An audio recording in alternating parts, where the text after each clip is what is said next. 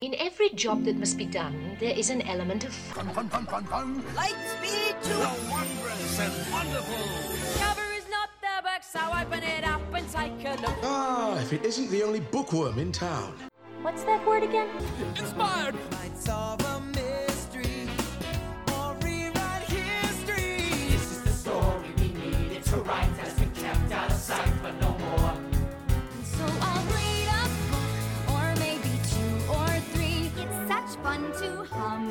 Happy working song. Ooh, a happy working song. I have to sing. I have to play. The music, it's it's not just in me. It is me. We're happier when you don't sing.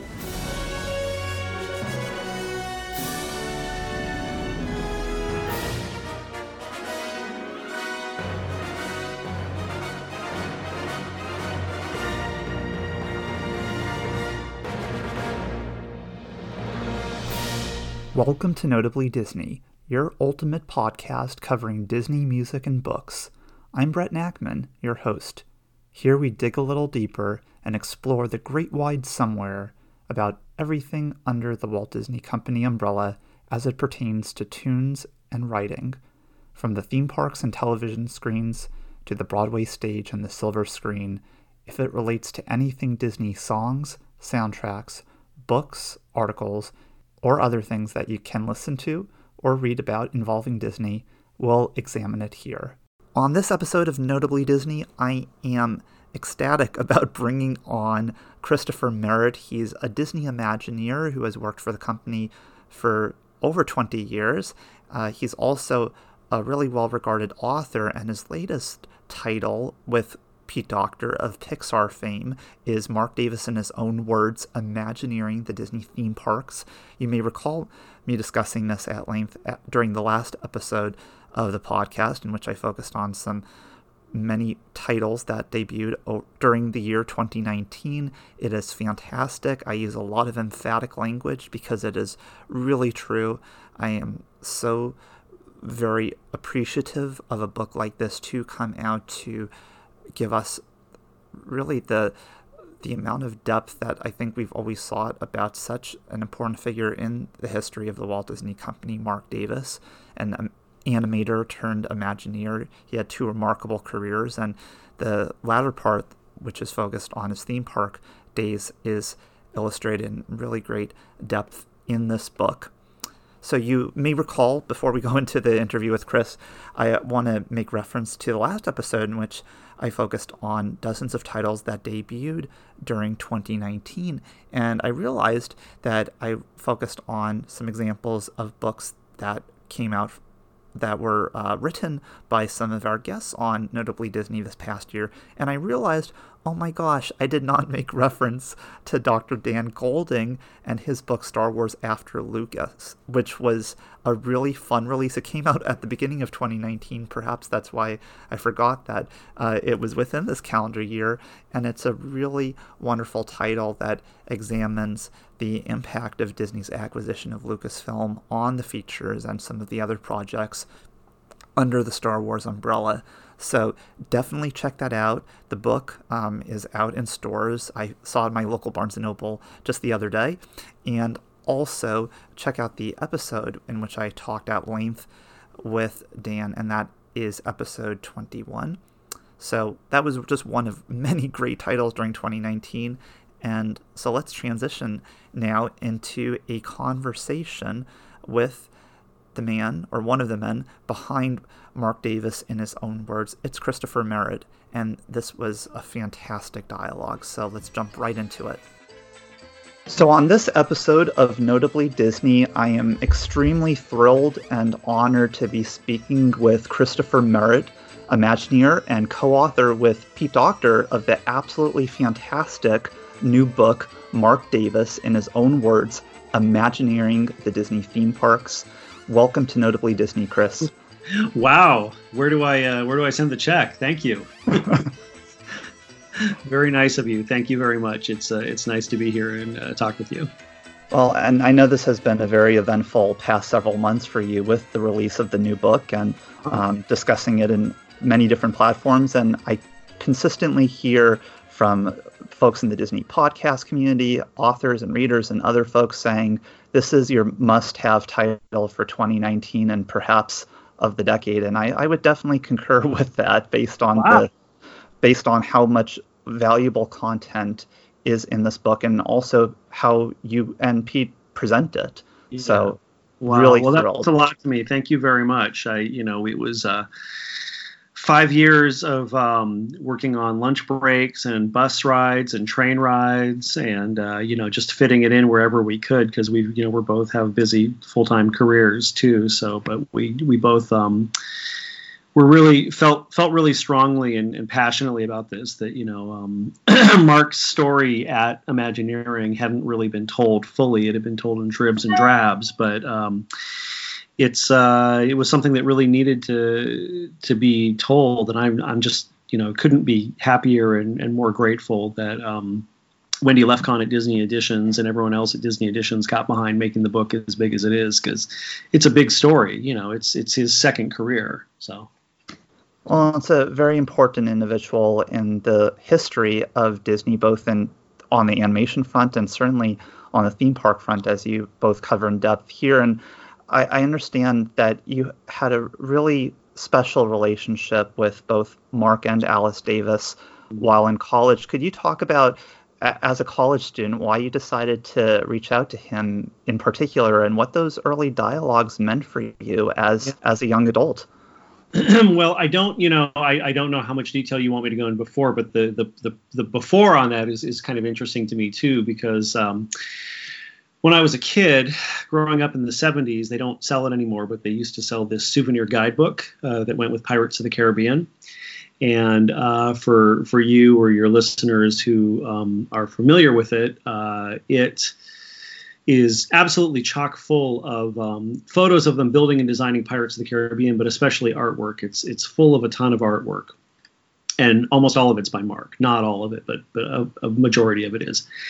So when I was a little kid, I used to uh, copy those drawings. Sometimes I'd trace those drawings, and I didn't know who Marc Davis was at the time, but. Um, uh, it really kind of helped teach me how to draw. So that's kind of an interesting thing. And then uh, flashing forward to uh, the year uh, before I went to Cal Arts to study animation, I worked at the park at Disneyland as a uh, Jungle Cruise skipper. And uh, the Disney Gallery at that time was located above Pirates of the Caribbean.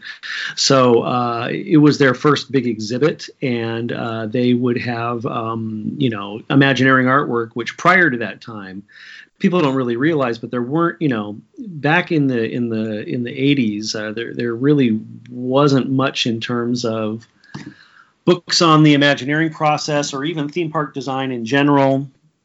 And uh, you know, so so to see development artwork for for Disneyland attractions was a rare, unique opportunity. So when I went up there, up to the gallery, and you know looked looked at things and saw all these what turned out to be Marc Davis drawings, I went, "Oh my gosh, that's the guy! He's he's amazing, incredible!" And then I was also uh, simultaneously uh, going to um, a junior college to get my uh, my general ed credits out of the way before I went to Cal Arts.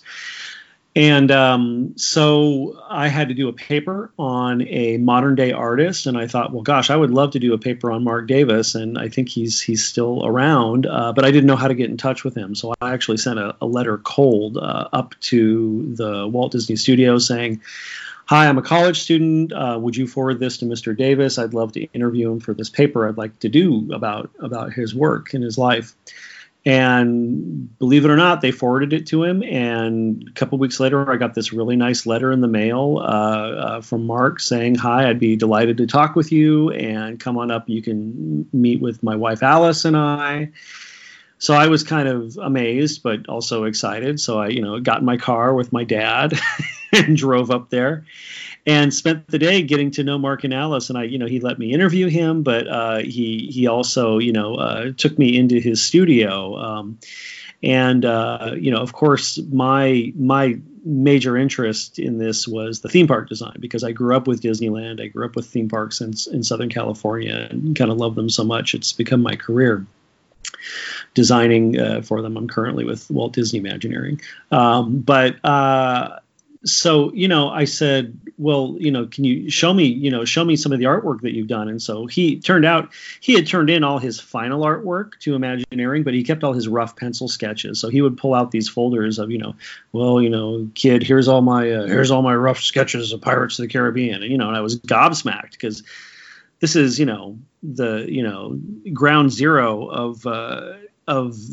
you know the most amazing attraction of all time right? Like where the ideas came from. So it was really fascinating to me. Um, and they couldn't have been nicer and more supportive. And i you know i sent him a copy of my paper and you know and he kind of helped me with getting my portfolio together to get into cal arts. And i just i just became friends with them and, and stayed in touch with them. And when I moved from Orange County up to uh, Valencia to go to college, it was pretty easy for me to call them up and say, "Well, can I take you to lunch, you know, at Alphonse's or the Tam O'Shanter, and tell me about designing the Enchanted Tiki Room, or tell me about the Haunted Mansion?" And um, they were just both so supportive, and you know, they never had children, uh, so they were really supportive of young artists, and and Pete uh, really benefited from this as well. In fact I, I didn't realize, but you know, Pete was going over there and visiting with them too, um, just asking him a million questions about, you know, how do you animate Maleficent or animation questions. So just kept in touch with him over the years, and uh, particularly when you know I was trying to get into Imagineering, uh, really leaned on him for advice and and how to how to do that and how to go about it. Because I I just you know my bias is I don't think there was ever a better you know designer than Marc Davis. He's such a master of staging and comedy and uh, interesting tableau and set designs. So I'm kind of rambling on and on, but I mean that's that's kind of the big the big picture of it. You know, I was really lucky to get to meet him and become friends with him and and learn from him. And he and his wife were you know were really supportive of me uh, in in my life and my my goals. You know, to uh, become a theme park designer someday. Well, and what I love about what you described there is that it was a really natural and organic relationship and friendship that emerged from a class project. And it's not every day mm. that a community college class project ends up years down the line becoming a, humongous and really substantial Disney book. Yeah, yeah, I, am I'm, I'm very you know I couldn't be more grateful and you know through you know when I, I started in at Imagineering in in 1996 working on Tokyo Disney Sea, and you know, the first thing I did when I got there was you know go to the library and the um, uh, the you know the the art you know the, they call it the art library now, but you know the vault where they keep you know all the old original artwork. And first thing I did was look up all of Marc's artwork, and there's so much artwork for all these different projects that were unrealized and gags for the haunted mansion they never used and just just really you know jaw-dropping examples of design and and really illustrating a lot of the bed, bedrock principles that we use in theme park design today. Um, i always thought gosh you know this really should be like a big beautiful coffee table book but uh, it never really happened when when marc was alive. So i you know i'm really grateful that uh, disney editions got behind it and i know it's a bit of a um, of a uh, hernia-inducing uh, book to carry around at 11 pounds, or actually two books to carry around at 11 pounds. But um, I couldn't be happier with with how how big it came out and how much we have in there for people to look at. Well, I would say it's a really nice companion to the Walt Disney Film Archives book that was put out by Taschen a few years ago. That's also in the mm-hmm. same territory and scale oh, and yeah. substance. Yeah. yeah, Taschen books will Taschen books will put you through your paces, but uh, they're amazing. I love I love them too. So, so Chris, I'm wondering if you could uh, expand a little bit on kind of those early dialogues with Marc. What were some of the in, in terms of the content? Did you see at the time that the the notes that you were taking would eventually translate into something that you could use beyond a course paper? Well, I never thought about it at the time. Um, you know, I mean, what what I did was, you know, when I did that first paper, I recorded him, and and very poorly. I want to go back and kick myself for not spending the you know dollar for a new uh, cassette because I had recordings of like music on these cassettes, you know, and so I went in and recorded him, and and of course you know they didn't quite erase the old music, so you've got like in one channel you can hear Marc talking to me, in another channel you you know you hear uh, Soft Cell or something, so it's uh you know, but I it wasn't my I don't know. It wasn't my intent. I was I wasn't going oh, I'm going to do some big coffee table book someday, if that's what you're saying. But I just thought, because I did go back several times and record him many more times because I would go, like I said, and like take him to lunch and I would ask him questions and these amazing stories would pour out. And at a certain point, I thought, well, I better get back over there and, start recording him because this is amazing, you know, uh, amazing theme park history and Imagineering history and just you know the the attractions that are mean so much to me to learn about where they came from. Um, also, you know, there are many other people who recorded him at very different times. I, I, I did some work for a time in the 90s uh, with a, uh, I'd call it a fanzine, uh, the e-ticket magazine, which was this really wonderful resource, still is, uh, for deep dives on Imagineering history. They were kind of the first people to do that, uh, Jack and Leon Janzen. And Leon Janzen was a really good, dear friend of mine who sadly passed away uh, in 2003 but that magazine is well worth digging up old issues of for information. And uh, so they were recording him a lot, and then other uh, historians and Disney fans were recording him. And uh, he would come to Imagineering and lecture. He did a couple times when when I was first working there. He also I brought him to CalArts a couple times to lecture um, on his processes. And for some reason, which was fine with me, he seemed to focus in more on the theme park end of things than anything else. So I guess if your question is, were you recording these things specifically to, to think, oh, I'll do a coffee table book someday? No. But I just felt it was important information that needed to get put down and saved, you know, because I, you know, at least for me, I don't know how many people are as interested as me, but for me, I I think it's fascinating.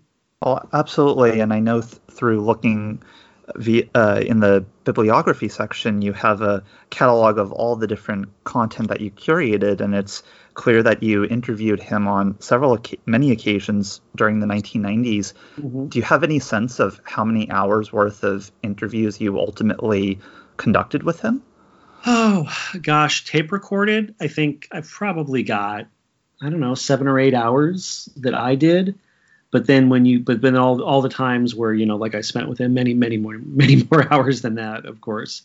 Um, and uh, just uh, I don't know. It's it's you know you look at the whole thing you look at all the other you know the, all the other interviews that Pete and I accessed it's you know it's hundreds and hundreds of hours. Not to mention hundreds and hundreds of hours of other interviews with other Imagineers because you know I don't know if it comes across in the book but we had this problem. We were trying to do three things simultaneously in the book, which was, you know, number one, Pete and I really wanted to get across how cool and interesting it was to sit down and be able to get basically a personal lecture from Marc and Alice too, because Alice would always, uh, Alice would either be sitting in the room or in the background, you know, cooking something probably and chiming in with her opinion on things, which is always interesting. Um, so we wanted to give the reader a sense well you know you're you know you're in marc's house and you're sitting down and you're asking him to tell you you know about country bear jamboree and how he developed it and what he did and what worked and what didn't work. And uh, with the benefit of having all the artwork and photos in front of you we thought that was amazing. So that was number one. Number two, um, there are a lot of things that Marc never talked about, or certain nuances of you know things that we wanted to get across that other Imagineers did talk about. So I did kind of a ton of new interviews with people who are still around, uh, particularly a lot of the people who worked in the uh, machine shop in Mapo uh, with Marc, uh, actually building the figures. They had a lot of very interesting stories. Um, so we wanted to get those other Imagineers to, to chime in as well. And then Pete and I occasionally kind of set the stage. So when you look at the book, you'll see, you know, the text in quotation marks, that's from Marc directly. And then when we're kind of setting up something or giving clarification, that's just plain black text. That's me and Pete talking. And then uh, when the other Imagineers chime in and, and basically support what Marc's saying or give you more context, those are in these colored boxes. And um, our designer and uh, curator, Vanessa Hunt, uh, came up with the idea. We were, look, we were trying to think what's the style, what's the look for this book going to be and uh, we were looking at an old 1960s Disneyland guidebook, and it had um, differentiated a lot of different uh, um, pieces of text with blocks of color, and we thought that was really interesting. So we had to set it up in a way that didn't confuse the reader. All three of those tracks made sense, but they also supported each other. So that's why the other Imagineers are in those blocks of color. It's kind of an homage to uh, the old Disneyland guidebooks of the 60s and of course, and then it made it, its way. You know, that kind of scheme, that kind of design scheme, made its way to the cover of the book too. I love how you picked up on that and and shared that with our listeners because as I was reading it, I was thinking of how well crafted and consistent it was in terms of the color scheme and also some of those patterns. And it makes me think of that old uh, Walt Disney quote along the lines of that eh, when guests walk through the theme parks, they'll rec- they would recognize if the details weren't there. And Yeah. so, likewise, as I was reading through the book and, and looking at the design scheme, I was thinking to myself, it's very explicit in terms of where the material comes from and what stories are being told based on the presentation. Mm. Well, good. Good. I'm glad. I'm glad it comes across because I, I I worried endlessly that it was you know going to be too much information that was impossible just to decipher being thrown at the reader all at once. So uh, really, I credit Vanessa Hunt and then our other book designer Paul Wolski, who came in and and did a lot of the final design because uh, poor Vanessa she. she didn't know what she was signing up for on this book. She she works in our art library of the Imagineering collection, and she personally made sure that every single piece of artwork in this book was rephotographed uh, to make the colors as accurate as possible. So the colors in this book are are as close as they are closer to the originals than I've ever seen before. And uh, Paul really kind of picked up the slack while she was because that's you know you know thousands of, of, of you know you know pieces of artwork and and photos you know in in, in a 760 page book so paul really came in and, and did the final final design on it too um, i could bore you to tears talking about all the people who helped out with this a lot a lot of hours were put in on this book but obviously it's it's pretty big Well, and that was very much evident in the acknowledgement section as well. The the massive team of individuals who were responsible for making this a reality, and you and Pete being the ones kind of steering the ship. Could you could you talk about the process of uncovering rare artwork? I know you mentioned when you were visiting with Marc how he would uh, show you some of those drawings and sketches, but in terms of material that may not have been directly provided to you, how did that come to surface?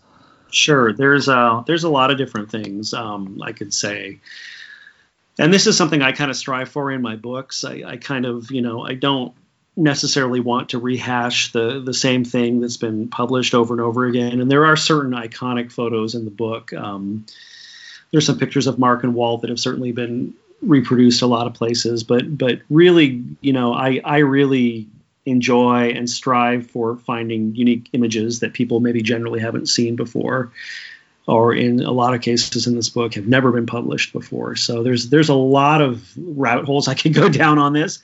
Uh, you know obviously the bulk of the color artwork uh, resides with us at walt disney imagineering and what was nice about that is, you know, Vanessa, in the process of going through and rephotographing these things, she found a lot of things that had not been cataloged before. So every once in a while, Vanessa would email me and Pete and say, you know, oh my gosh, I found, you know, these rough sketches that Marc did, or I found, you know, this thing from a, a Silly Symphonies dark ride, uh, you know, things And I'm like, well, what what is this? I've never heard of this before. So that's kind of amazing. And then Alice Davis being so generous with basically she turned over the house to us, and so we found you know amazing photographs that Marc took, uh, but also all those rough sketches that I mentioned before that he used to pull out when I first met him in the 1990s. And I think those rough sketches they mostly had not been reproduced anywhere except for some of the issues of the e-ticket magazine. Um, and what was really wonderful was to be able to go through all of them and pick things out and see oh this is really unusual or you can you can see like oh these sketches of the birds you know lead into you know the uh, the toucans in the tiki room or the drummers in the tiki room.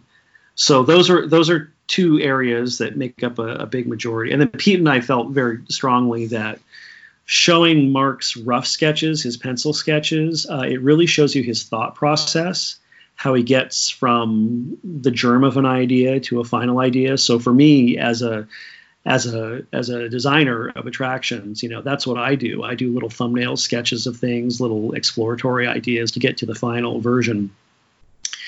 So that was really interesting. And then additionally, I was thinking, well, you know, how do we how do we not show the same photos that have seen been seen over and over and over again in many different books. And so I tried to start thinking outside the box. And one of the things I did, you know, back in the 60s and 70s, and really even into the 80s, you know, photos in at Walt Disney Imagineering. I mean, you're still not supposed to take photos. it's everything's pretty secretive. Um, so photos that had not been done by an official Disney photographer were, you know, few and far between. Uh, but I was trying to think there have to be more photos out there of, of the process. So I started um, in my research. I, I was checking out old magazines, and there were a certain number of magazines in during the 1964 New York World's Fair development who came and did articles on Walt Disney and Imagineering. There's a big issue in the 60s on National Geographic. Uh, there was one in Look magazine. Um, and uh, the Look magazine one was especially interesting because the Look magazine one, uh, I had not, it was only like a four page article, and there were maybe four or five photos in it. But I wasn't really familiar with them, and so when you look at you know you look at an old magazine, you think, well, here's here's the photos that made it through the final cut of the magazine. But obviously, the photographer took many, many more photos, right? So, where are the contact sheets? Where are the original negatives for those? So, I started digging and, and come to find out Look magazine uh, went bankrupt at some point. I forget when. Uh, and the archives of Look magazine ended up at the Library of Congress. So, then from there, I contacted the Library of Congress and I said, I understand you have assets of Look magazine. Um, here's this uh, article from the 1960s. I'm looking for any materials you have related to it. And they did some digging. They said, Oh, yes, we've got negatives. And so I said, uh, but they said, you know, it'll cost you, I forget how much to, to dig this up. So I uh, sweet talked my publisher into paying for it, and they sent us, um, you know, low res uh, copies of them. And I was like, oh my gosh, we've hit gold. And because because what it is is, and these pictures are peppered throughout the book, they're photos of Walt Disney at um, a smaller building, which we still have on property called the 800 Sonora Building which is where they first moved from the Walt Disney Studios. They moved Imagineering to Glendale into that building, and that's where they designed the early Jungle Cruise, the Enchanted Tiki Room, early Pirates Wax Museum, and all four shows for the 1964 New York World's Fair. And then these amazing photos that are not of Imagineers posing and pretending to work, but Walt Disney and his core team of Imagineers actually working. You know, you see there's pictures of Marc. It's in the Small World chapter, and he's pitching to Walt with Claude Coats and Rolly Crump and Dick Irvine and Colin Campbell and Sam McKim and Fred Joerger and lots of other people. Um, they're all pitching their ideas to Walt, and he's reacting to them. To me, that's amazing because you know one of the early things I remember saying to, to Pete Docter is I said, you and I shouldn't write too much. We should keep our writing to a minimum because I don't think anyone wants to hear us expand upon why, you know, the 1964 New York World's Fair was so amazing. I mean, it was, but they don't want to hear that from us. What what people want and what I want is to be a fly on the wall, you know, in 1962, you know, while Walt Disney is talking to Marc Davis and Harriet Burns and Rolly Crump and all the other early Imagineers. Um, and coming up with ideas for things. That's what I want to do. So it's kind of serves as a almost like a, a time machine device to see these early photos that people haven't seen before. But anyway, back to your, your early question. You know, um, how do you find this stuff? Gosh, I don't know. You do a lot of digging. I did a lot of digging in um, parts of our library that, that aren't used often. Uh, we have documentation manuals, and sometimes there are like old Polaroids shoved in there, uh, things like that. And I've just always kind of been on a mission to come up with you know rare and unique images because I think that's what makes people if you know if you flip through a book and you're like, well these are all the same photos I've seen before, this is all the same artwork I've seen before, you're less likely to pick it up and, and read it. Uh, so that's kind of what I strive for. I tried to do that with my first two books too. So. Well, and that definitely comes through, especially considering that really each significant chap, uh, each significant attraction or piece of Disney is allocated a, a good amount of space. I know in a previous interview or context, I heard you say that a lot of the material you wanted to be featured in the book ended up actually seeing the final cut, which is pretty remarkable. Yeah. I am, I'm wondering in terms of just some of the different content. I know you talk and you illustrate uh, various pieces of artwork of concepts that never saw the light of day. There's a whole chapter on unrealized projects, and then even within common uh, attractions and entities we're all familiar with, there were uh, characters or moments that never surfaced. How how did Marc handle the notion of of some of these ideas, at least based on your conversations with him? How did he handle the notion of that these really clever concepts didn't materialize at times? Oh, he was incredibly frustrated. He, you know, he he would work hard on something, and you know, if it if it hit and people went for it, so something like Country Bear Jamboree or America Sings, you know, that's a case of where it hit and the the timing was right and that was the level of show that the company was willing to support and he did it and it was fabulous. There are lots of other ideas for things that never made it or, you know, things that, you know, came really really close. Like the Western River expedition is a good example of that. By my estimation, he worked on that and pitched that for like 8 years you know he worked he, he tried to get that through from the the late 60s all the way through into the mid 70s and boy it sure came close. I mean there you know you see in the book there are working drawings and there were announcements. There was a postcard you know showing it the whole thunder mesa project you know. The only thing that survives from the thunder mesa project is big thunder mountain so he was incredibly frustrated, or things like the Enchanted Snow Palace, you know, where he are some of the most beautiful illustrations he ever did, which it certainly wouldn't have been a, you know, high end thrilling. You know, in the mid 70s, you know, roller coasters were kind of the rage and thrills were kind of what not just Disney, but the theme park industry in general were going for. And here Marc comes up with this really slow uh, boat ride, uh, but really beautiful. Just, just I mean, look at those illustrations; they're just absolutely gorgeous, you know. And he told me he was really frustrated because he could barely get people to come into his office to look at it. That just wasn't the taste of what the company was going for at that time. Um, so for him, to put you know I, I, think any artist can can feel this way you know you're given an assignment or a task or you come up with something and you know if it doesn't if it doesn't catch on if if you know it's not going to actually happen you feel like well gosh what did i do that for well that's a whole you know big conversation we could have. Why do you do these things? But not not every idea you come up with is going to make it. In fact most of the ideas you come up with are not going to make it. Um, i think there's a artistic process in that that is valuable to artists that helps you better uh, become a better designer when you actually do do the projects that make it but I do know he was very frustrated uh, by that, um, particularly with the Enchanted Snow Palace. He very much wanted to see that realized, and it just it just never quite happened. Yes, that that's disappointing. And when you look through this artwork, you're just absolutely amazed and thinking of what what these attractions could have actually ended up being. I also recognize that good ideas don't completely ever die, and sometimes they surface in new Sure. and exciting ways. And I, Yeah. I recall look at, the, in look the Hatbox Ghost. You know, we brought the Hatbox Ghost back, which couldn't make me happier. that's a, a nice tribute too. Yeah. I, I was thinking back in looking at some of the artwork um, that actually is kind of consistent across time. I recall, I think it was in the in volume one, there were some pieces of artwork of audio animatronic cacti for Nature's Wonderland, and then there was a similar drawing uh, later in the book too. So kind of going back to concepts that he really was enchanted by. It sounds, it Mhm. seems like that was pervasive. Yeah, you know, and it's really funny because he actually uh, he didn't design those talking cacti. Uh, Herb Ryman, I believe, actually designed those for the original version of Nature's Wonderland, which was called the Rainbow Caverns Mine Train from 1956.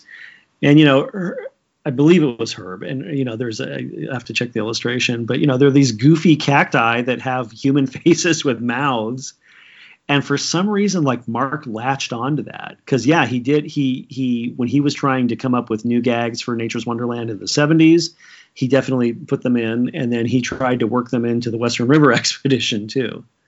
And so you you see sometimes he'll recycle things or rework things or you know like a good example of that is in the jungle cruise chapter one of the first things he came up with along when he was doing the uh, trap safari and the African veldt and the elephant pool, uh, he came up with a whole gor- a family of gorillas.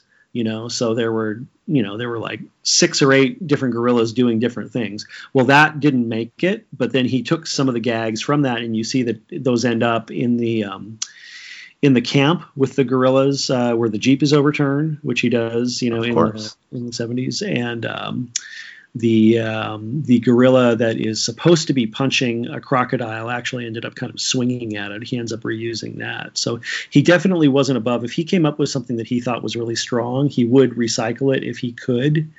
Um, but 90% of the time, I would say he was coming up with original ideas for things. But th- those cacti are are really funny. They're so goofy. You know, it's just kind of. it's kind of like okay, they're they're anthropomorphic cacti. it's very strange but I do remember that I was lucky enough to ride Nature's Wonderland a few times when I was really, really little, and I do remember seeing those uh, along with the uh, the bobcat on top of the cacti. Uh, that and the whole Rainbow Caverns, the Claude Coats masterpiece. So I don't know if you're familiar with that, but that Nature's Wonderland and Rainbow Caverns was a was a stunning attraction.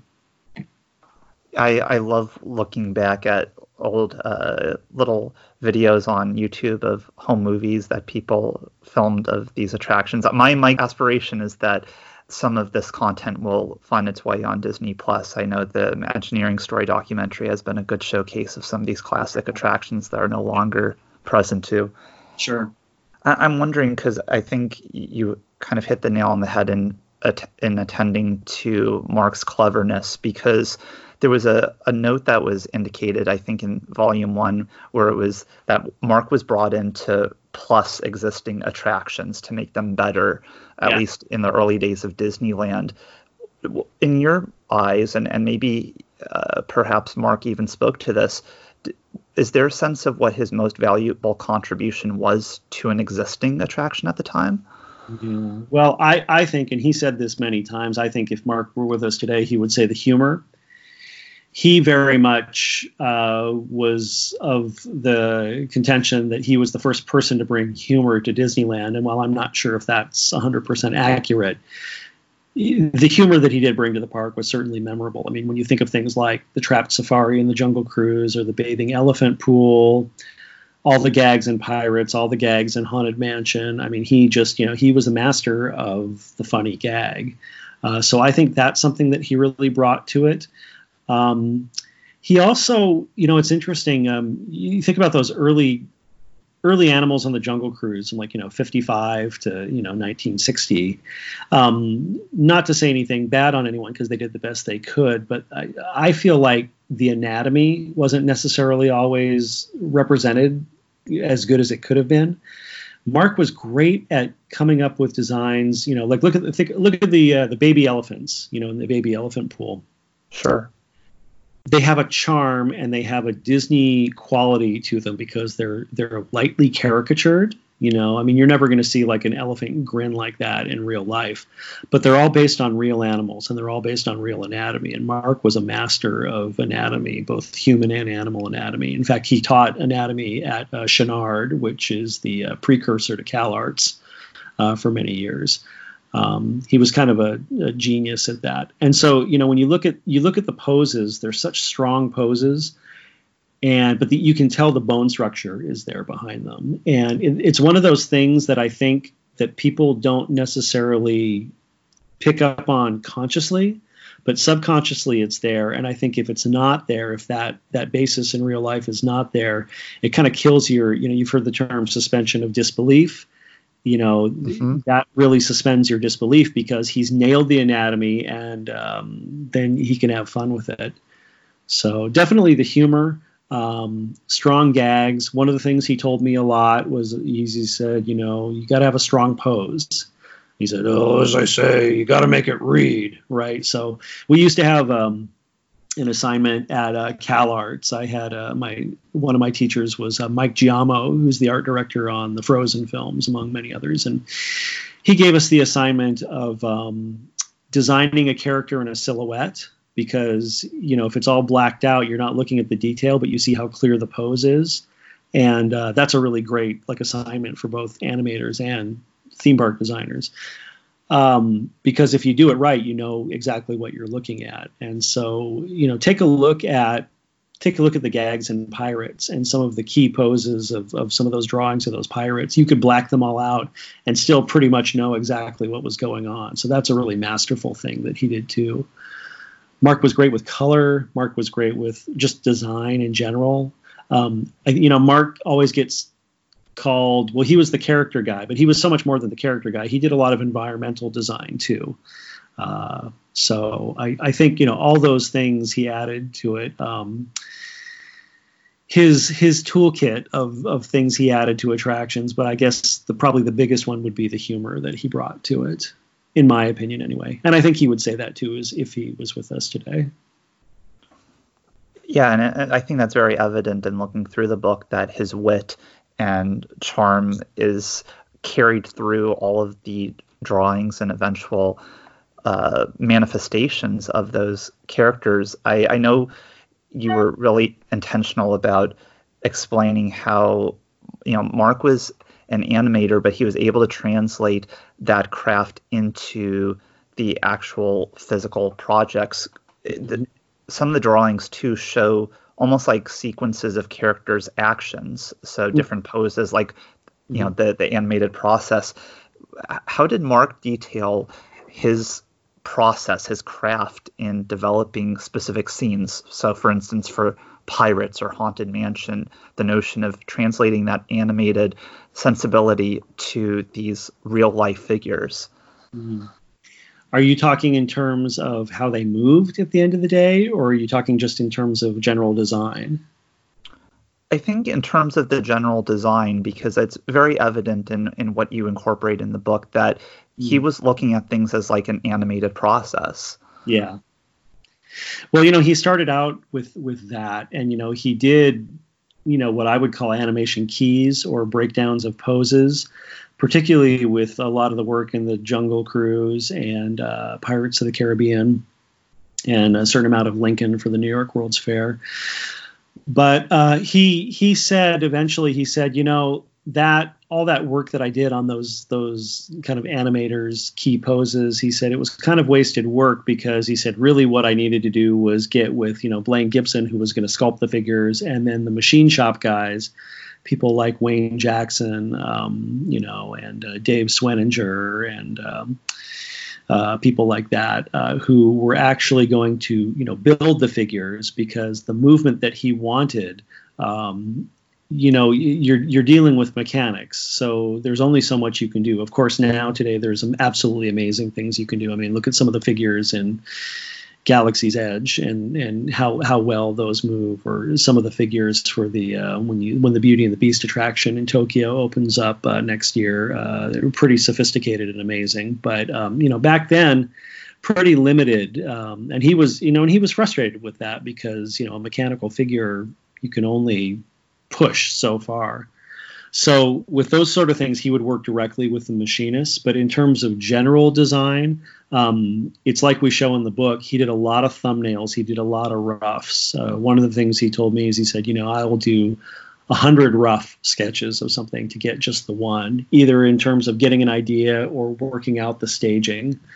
Um, there are some great little rough sketches. There was a gag for the Haunted Mansion that they did never do, which I would love to see us put back in. Um, it's the uh, ghost of a great white hunter, and all the tigers he shot are mounted. Their heads are mounted on the wall, and then there, he's got a tiger skin rug that's come to life and is biting the, the ghost on the butt. it's pretty funny. Um, in his pencil roughs for that, you can see there are like three or four different ways he's trying to stage that to come with the most effective one. So he wasn't the kind of person to be happy with just one and you know and you know wipe off his hands and walk away and go that's it. That's the one. He would work on it you know until he got it just just as clear as he he saw it in his mind's eye. So i i'm kind of impressed by that because there are a lot of people who will just do the one idea and go that's it. And he he he was a drawing machine too. I mean, when you look at the amount of artwork Marc generated over his career, I know how long it takes to draw things. I couldn't, you know, he was he was doing three, four, you know, gorgeous watercolors a day after working out the staging. I mean, it's it's it's really impressive. So I don't know. Does that answer your question? yeah, absolutely. And and you must have been reading my mind, Chris, because my next question was actually along the lines of his vast volume of work, so prolific and such a short amount of time. Were, were you ever able when when you talked with him was he and I recognize this was later in his life and career was he still drawing and producing stuff for his own entertainment? Yeah, he was. He was doing a lot of painting, and then he had a couple of book projects that he was really passionate about, which unfortunately never made it. Um, you know, the, the two big ones that he wanted to do was um, a book called The Anatomy of Motion, which was all about anatomy and his theories on anatomy. And if you've seen some of those drawings, they, they've been published in a few other books, uh, and we have a few of them in our book. Um, skeletal structure, musculature, and then how you know muscles and bones and joints you know work to to make us move. Uh, they're just jaw-droppingly gorgeous drawings. And then the other book he was going to do that I was sad he was never able to get a publisher for was called The Bite of the Crocodile. So, for those of you who don't know, in the 1970s, um, Marc and Alice Davis um, took many uh, many vacations and trips to um, South Sea tropical islands, mainly uh, Papua New Guinea area. Um, partially to uh, collect kind of artifacts, but also just they were very interested in the culture. And Marc kind of became very obsessed with the culture he kept these absolutely eh, amazing sketchbooks where he did sketches while he was there and then beautiful watercolors of them. And then he did a whole series of watercolors that were going to go into this book you know like a published book with his recollections and discussions about the different tribes and you know different ones that lived along the Sepik River and um, just just really amazing, amazing design. And so he actually um, had a lot of notes and a manuscript, and he certainly generated a ton of beautiful artwork for it. That book didn't ever make it into publication either. So those were those were two big things that he focused on. When when he left Imagineering, he retired um, in 1978, and then he came back and freelanced for a bit on Epcot, and then he did. Right he did a certain amount of work for uh, Landmark Entertainment for a while, and a few little dribs and drabs, but but nothing really big after that. So he kind of concentrated on his his paintings, and those two book ideas were kind of the things that he was really focused on uh, in the '90s when I knew him. Gotcha. Well, and I and I like too how you touched toward the end of the book on how his his ideas for Epcot and Tokyo Disneyland were really important, whether it's World of Motion or some of mm-hmm. the uh, attraction artwork as well. So yeah. I think that was a nice uh, culmination of sorts to what was such a prolific period during the 60s and 70s as well. Yeah. I mean, he got prolific is, you know, you could just call the book prolific because he just, you know, you, you think about the iconic Disney attractions, particularly related to Disneyland, but also in Florida as well. And so many of the iconic ones. When you think about a Disneyland attraction, I mean, you think about probably Pirates of the Caribbean and Haunted Mansion first, Country Bear Jamboree, Enchanted Tiki Room, Jungle Cruise, Great Moments with Mr. Lincoln, It's a Small World, um, you know, the World of Motion at Epcot, uh, the Carousel of Progress. All these iconic, iconic things, even the dinosaurs that are in the train, you know, ride at Disneyland, which were part of the Ford Magic Skyway. Marc, you know, of course, there are many, many, many Imagineers who contributed heavily to these projects. But when you think about the iconic things, when you think about the auctioneer and the redhead from Pirates, when you think about the hitchhiking ghosts from the Haunted Mansion, when you think about the elephants in the bathing elephant pool, these things are really iconic and they really came from Marc's hand. So that's amazing to me because to be one person and have that much influence on that many attractions is a real rarity. I, I would totally agree, and it's not always just the representation of the character and what what that epitomizes, but it's also how it makes you feel. And because of the humor and heart that was encapsulated in so much of that, I think that's really his lasting legacy. Those moments that you described. Yeah. So I'm I'm hoping you can maybe share with listeners what ultimately would you like readers to get out of uh, checking through the, this wonderful and massive book. Mm. What are the takeaways? Well, the the takeaways. I mean, it's it's for many different people. Of course, it's for Disney fans and for people who love theme park design and want to learn more about it. Um, I think it's for designers in general, and, and really specifically, I, am hoping that um, people at Imagineering and theme park designers for other companies get a lot out of it in terms of you know because there's a lot of I think I said this earlier, but it, there's a lot of the bedrock principles of theme park design that you really see germinating for the first time in, in coming from Marc's hand. And Marc made a quote of he said, you know, I you know. Walt Disney taught a lot of things to me, and he said, and I feel like I taught some things to Walt Disney, and he said we all kind of learned together as we were doing this, this you know new art form. Um, because let's face it, even though there are you know amazing attractions going back to Coney Island in the turn of the century and even well before at World's Fairs and things, um, you know it really is Walt Disney who who takes takes the idea of what we think of a theme park today and really originates it and kind of perfects the design of it. So Marc was right there, you know, five years after you know Walt starts this experiment of Disneyland and really takes it to, to new levels. I mean, especially with the New York World's Fair. I mean, those four shows are, are so iconic and they did them in such a short amount of time. So I, I'm hoping that that you know readers get a sense of just how important Marc was to Imagineering, equally as important as he was to feature animation, which is an amazing career in and of itself. That's one thing that you know Pete Docter said. He said, you know, if Marc had just stopped after 101 Dalmatians and never animated again and just retired, like that would have been an absolutely amazing career.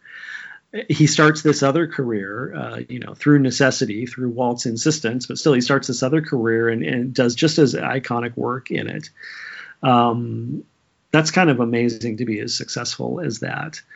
Uh, so I hope people realize that in that, and I hope I hope people realize, you know, that, that I, I, hear Marc described sometimes as well. He was the character guy, you know, he's the funny guy, he's the character guy. He really was so much more than that. He really was a true artist in every sense of the word, and particularly in the sense of never being satisfied with what he did.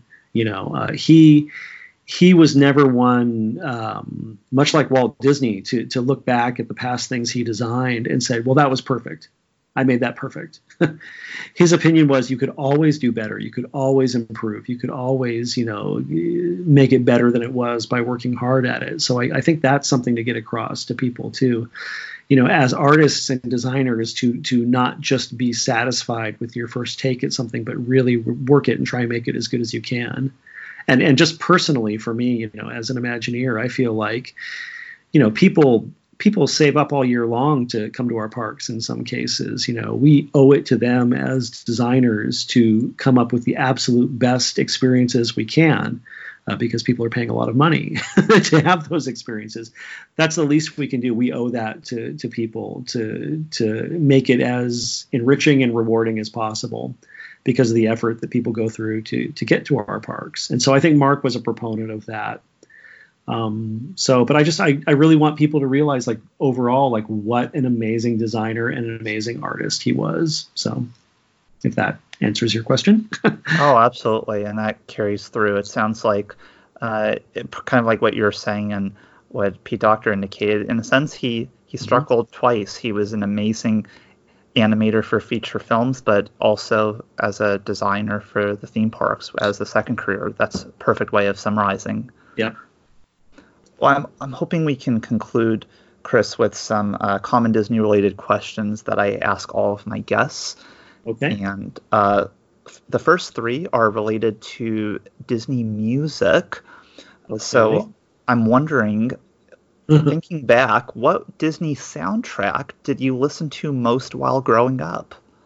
Oh, without a doubt, the Haunted Mansion uh, record. Um, so, uh, you know, I, I like many kids of the '70s, had the story and the song from the Haunted Mansion, which was narrated by the late great Thurl Ravenscroft, who I was lucky enough to know uh, growing up, and um, actually, I used to pester him. I used to work at the Pageant of the Masters uh, in Laguna Beach, uh, and he used to narrate it live. And I used to run up to his booth on my breaks and ask him questions about the Haunted Mansion. Um, and Ron Howard is one of the narrators in it, and the amazing Pete Renaday uh, does the ghost host voice uh, in that. So, for those of you who don't know, Pete Renaday is the voice of uh, Henry the MC Bear and the Country Bear Jamboree and, and many others. Um, but then, um, oh my gosh, the you know the music uh, to to Grim Grinning Ghosts by Buddy Baker, um, just just I don't know, it's like a perfect song. There's so much I love about that. So I, I would say the soundtrack I listened to most was that the Haunted Mansion record. Certainly, I think I wore out like three copies of it. oh, that's fantastic, and yeah. certainly an all-star cast for that recording as well. Yeah. So, Chris, what Disney song most recently got stuck in your head? uh, you know, I'm gonna. Well, you say stuck in my head. I've been working on various uh, Frozen attractions uh, the last couple years, and I'm back on another one right now. So let it go. Uh, you know, has become my uh, Pop Goes the Weasel, uh, rotating through my head. Um, if you're asking me what I enjoy, um, I so you don't enjoy Let It Go? well, I've I see I've I've heard it like hundreds and hundreds and hundreds of times working on it. I do I actually I do really enjoy Let It Go, but when you hear something so much, you're like, oh my gosh, I've heard it so much. Um, and uh, but yeah, but uh, in terms of um, I still love the Enchanted Tiki Room soundtrack. I know it's a bit corny. I know it's a bit dated to a lot of people, but I, I still really love it. I think it's a classic. Uh, it's and um, let's see. I'm trying to think of like a modern Disney uh, song.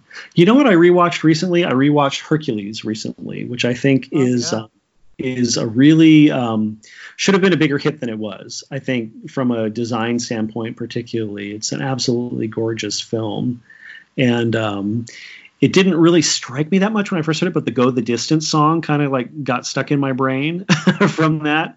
But I just that's a, a really enjoyable, really tight, uh, well crafted story and great piece of animation, and the designs are are incredible.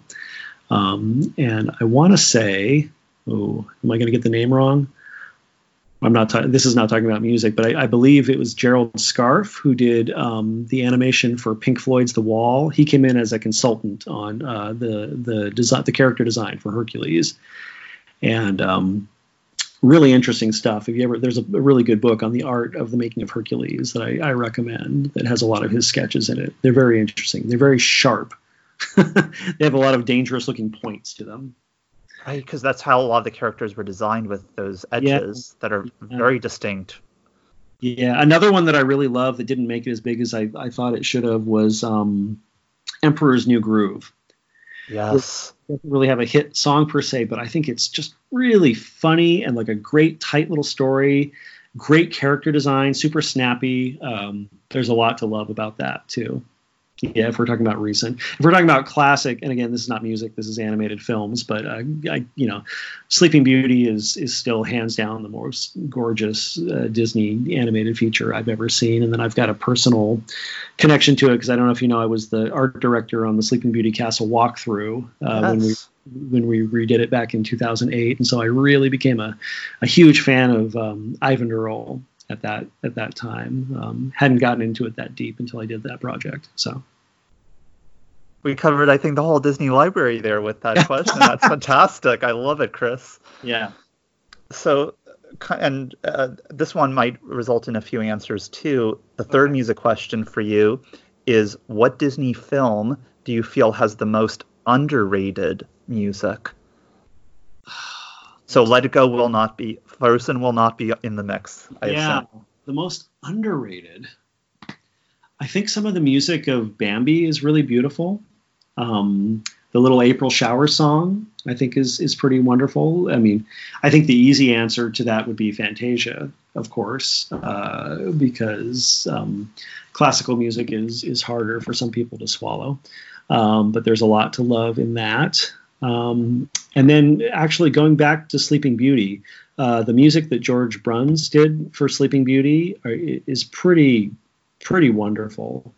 Um, again, I'm not a music expert, although I love music. Uh, but uh, some of the I'm going to say it wrong. some of the some of the the repeating um, tones. Um, oh my gosh, I'm not saying this right. they're they're basically mo- thank you motifs. Yes, as, uh, yes.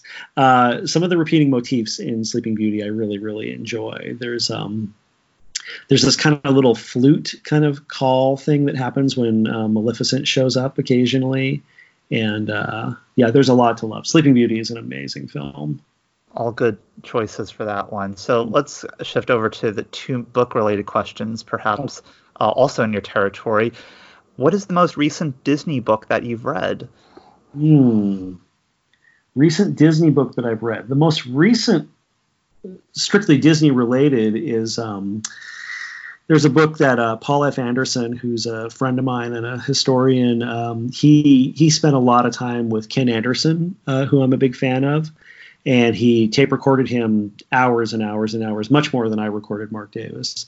And uh, so he just put out a book recently, uh, transcription of all those uh, conversations. So it's a lot to go through because it's it's Ken Anderson just you know I don't want to say rambling because that sounds not nice, but you know he's just he's basically going off on many many different subjects you know his childhood his work at the disney studios his work in imagineering you know the stroke that he had. So that that's that's a pretty interesting read. Um, and then another one I, I, read i mean i actually read it like two years ago but i really recommend um, is by uh, todd james pierce uh, called um, oh gosh it's in the other room. Um, i want to say three years in wonderland and yes, it's all about okay. it's yeah, and it's all about C.V. Wood and his relationship with Walt Disney and really how Disneyland, you know, got made. Uh, so um, really, like getting the location in Anaheim and, and doing all the land deals and all that, that was a major, major, a major undertaking. Uh, and it's a fascinating story. And Todd did lots of work tracking down, you know, people who are not with us anymore, really kind of coming up with a lot of information I'd never heard before. So highly recommend that. And then I would say also, um, you mentioned Taschen earlier, my friend uh, Chris Nichols at LA Magazine, um, who's a really great historical preservation person. He did this jaw-droppingly gorgeous book, just simply titled Disneyland, which are just, mm-hmm. just full of gorgeous vintage photos um, of Disneyland. And of course, it's a Taschen book, so it's massive. Um, and he scooped me on a few things. One of the photographers I found who shot for National Geographic and some of the images that we have in the Marc book, he he he got his book out first and got a few photos that that I wanted in mine anyway. Uh, but it's a it's an it's an amazing book. It's beautiful. So that's that's a really nice. If you if you like the Marc Davis book and you like your books big and gorgeous and you have to sit with them for a while, definitely recommend that Taschen Disneyland book. Oh yes, that's on my bookshelf as well, right alongside the other Taschen book.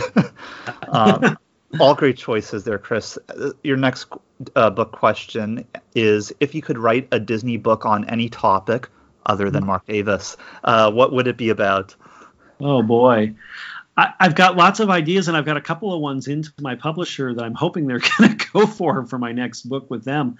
Um, so I'm not sure I want to say right now. I don't want to like uh, that's totally fine. Uh, ruin that, but I, I, I will tell you. Um, there's another group. There's a group of historians and scholars uh, who have kind of gotten together, uh, Dis- Disney related, excuse me, uh, called the Hyperion Historical Alliance, and yes. they and they just started putting out a monograph imprint series for kind of things that are, I don't want to say more obscure, but they're not big title things that so like you know big big publishers would not go for. It's a little kind of a small thing and they did their first issue on um, Fun and Fancy, or not issue. The first book is on Fun and Fancy Free.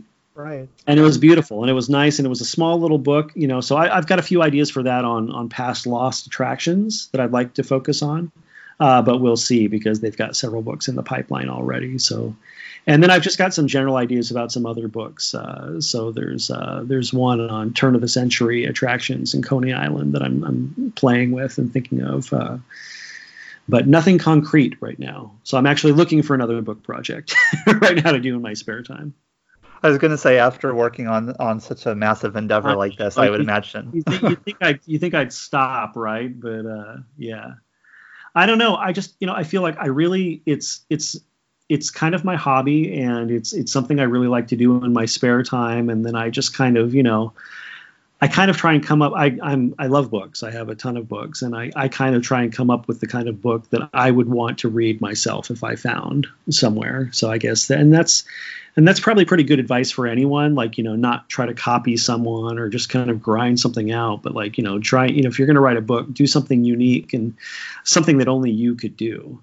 And you know, this this might sound really arrogant, but I really felt like this Marc Davis book, like only I and, and Pete could have really put this book out with the depth and the specificity behind it, just because we knew him, you know. And uh, a lot of people, you know, knew and know Alice and knew Marc and Alice, um, but um, this was a very specific focus, you know, to to really get into his theme park design and really do a deep, deep dive. And I've I've always felt, you know, very um, passionately. I had a few people when I started this project said, "You don't want to make the, this book this big. No one's going to want to read that." And I just, you know, I thought, well, I hope you're wrong because I want to read a book this big. you know, I want to I want to go down the rabbit hole and uh, and do a deep dive into things. That's one of the things when I when I worked with the the e-ticket magazine.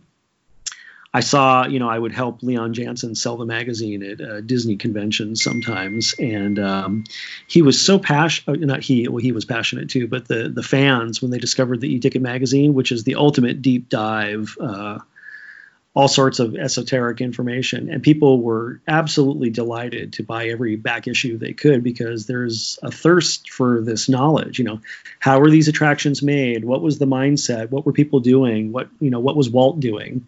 um, I think it's all fascinating stuff to me. So.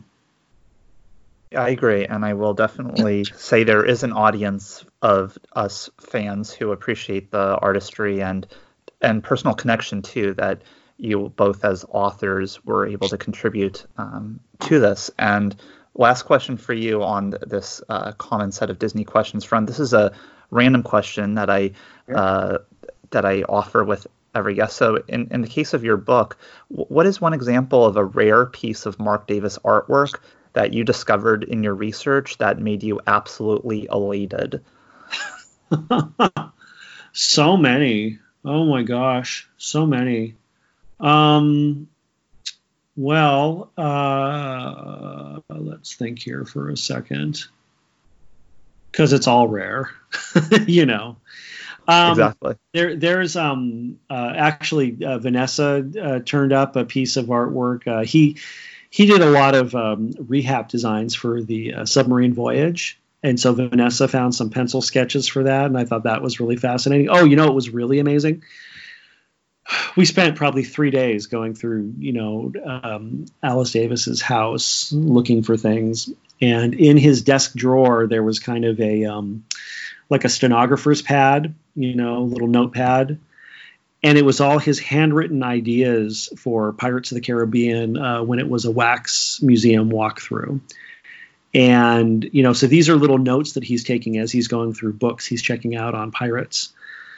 And he's writing things like, you know, dead men, you know, tell no tales and, you know, all, all these things about pirates and, and, you know, the little, the early ideas for things that actually made it up in the final show that was amazing to me. I mean, I can't prove it, but I think like that's probably predates X Atencio's scripts. The whole idea of dead men tell no tales. Like I, I don't know that Marc came up with that, but he might have. It's certainly very early.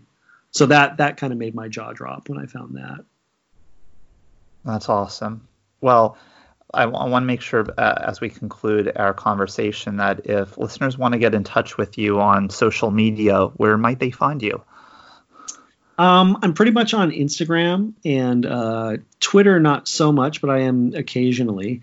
Um, you can uh, reach me at at c dylan m, so that's at c d y l a n m, and uh, or just search for Christopher Merritt, I guess. Although there are other Christopher Merritts out there. There's a, uh, I think there's an opera singer named Christopher Merritt. Gotcha. So they'll they'll know to the the one who's writing about Disney content or posting sure. Disney things. That's definitely you. yeah. Yes. Yes. Well, Chris, it's been an absolute privilege and pleasure in talking with you this evening. Uh, really value what you and Pete contributed in, in making such a valuable book that I know a lot of us will want to have on our bookshelves and be looking through very often. Well, thank you. That means a lot to me, and I know everyone else. And like I say, everyone else, you know, Pete and Vanessa and Paul and Wendy and everyone else who worked on this. There's so many people. Please read the acknowledgments because the the cast of people who who helped out with this book, who worked, who put in extra hours on the weekends, scanning and photographing and researching and pulling things and helping us have access to things and just the general support of Disney Editions. Like I can't thank them enough because the book came out bigger and better than I'd ever dreamed it would. So yeah, and it was really nice because earlier in the year I was able to uh, sit with Alice Davis, and we didn't have a hard copy yet, but I had it on my iPad, and I was able to sit with her and kind of go through the whole book with her, and she was really happy. You know, every time she saw a picture of Marc, she said, "Oh, there's my love." So that was really sweet. So it's I, I you know I can't thank her enough for her support over the years too. So. Fantastic. Well, yeah. the book is Marc Davis in his own words, Imagineering the Disney Theme Parks by Disney Editions. Thank you again, Chris. Sure, thank you. Once again, my thanks to Chris Merritt for joining me for a really lengthy discussion and analysis of what it was like to craft a masterful piece of work with Pete Docter and to have those conversations with Marc da- Davis, the man himself. I really valued all of those insights. I hope you took away some new tidbits about Marc Davis and Disney Imagineering more generally. And as I've said many times, this is a book that you have to own. You'll want to showcase it on your bookshelf. It's a beautiful uh, cover, and the artwork inside is going to be the, t- the type of visuals that you will want to revisit. So make sure to pick up Marc Davis in his own words. I sound like a spokesperson for him, but I'm really just a fan and admirer of what the two have crafted. So check it out, and thanks again, Chris. Thanks again for joining me on another episode of Notably Disney. I invite you to subscribe to the podcast and leave a review. Follow me on Twitter at bnachman reports. That's B N A C H M A N reports and be among the first to find out about the release of new episodes. I also encourage you to send me an email to notablydisney at gmail.com regarding your thoughts of the show, as well as suggestions for content. So until we turn the page on another chapter, I'm Brett, and thanks for listening to Notably Disney.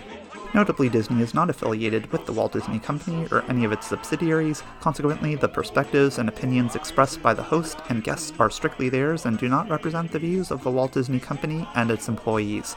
The main purpose of the Notably Disney podcast is to offer information and critiques about the Walt Disney Company.